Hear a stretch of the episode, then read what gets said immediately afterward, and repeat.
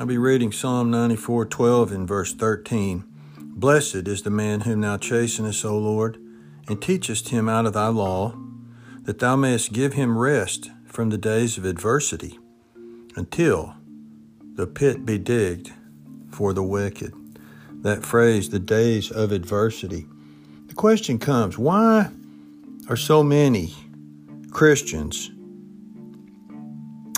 finding themselves going through adversity, things against them uh, regularly. Why? You know, one of the things is God says, I can't give you the rest if you don't go through the adversity. And that's very, very true.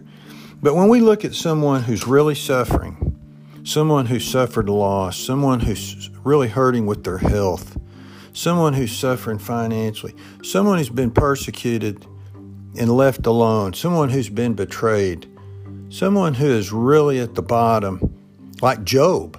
Job got it all.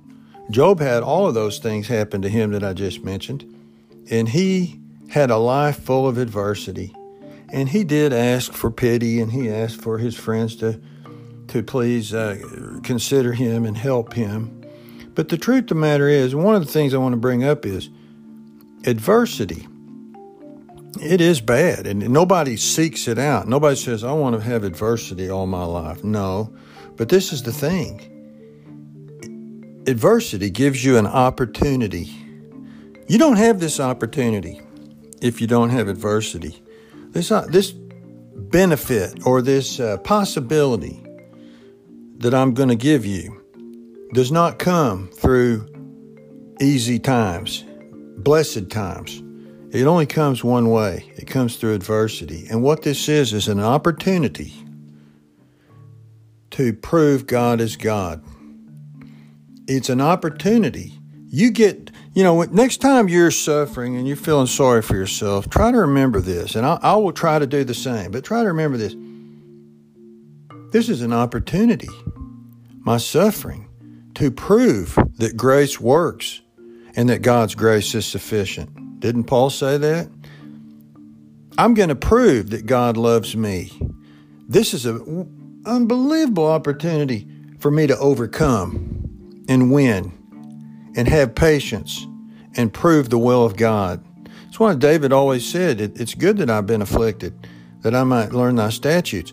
It's good. These things are good, even though we hate them as the going through it and we never seek it out these are times you get to prove God is is God. And I'm not saying God is real because God is real to us all the time, but we he gets to prove his some of his greatest attributes in us.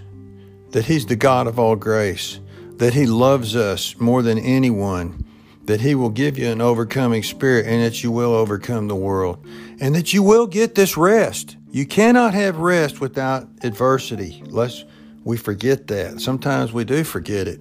We long, long, long for rest, and we all like, we love rest and we love peace. But there has to be some days of adversity. That's why he said in the verse, until the day the pit be digged for the wicked. We're going to keep going through adversity and proving that there is a God. You say, boy, all this adversity is making me wonder if there's even a God. Well, you're looking at it wrong. God is showing himself and getting you through this and strengthening you through the adversity. And I've said this many, many times. Strength comes through adversity, not through strength. You don't get strong by sitting around and everything going your way. You get strong by fighting and winning.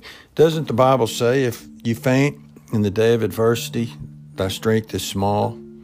You have to learn to not faint, but overcome. And sure, our, our, our strength is always small, but God's strength is great, and God is able to do abundantly above all that we ask or think. The great opportunity of adversity. There are benefits to it. We don't have to whine too much. We, we can look to God and prove that He is as great as we know that He is. Think on these things today.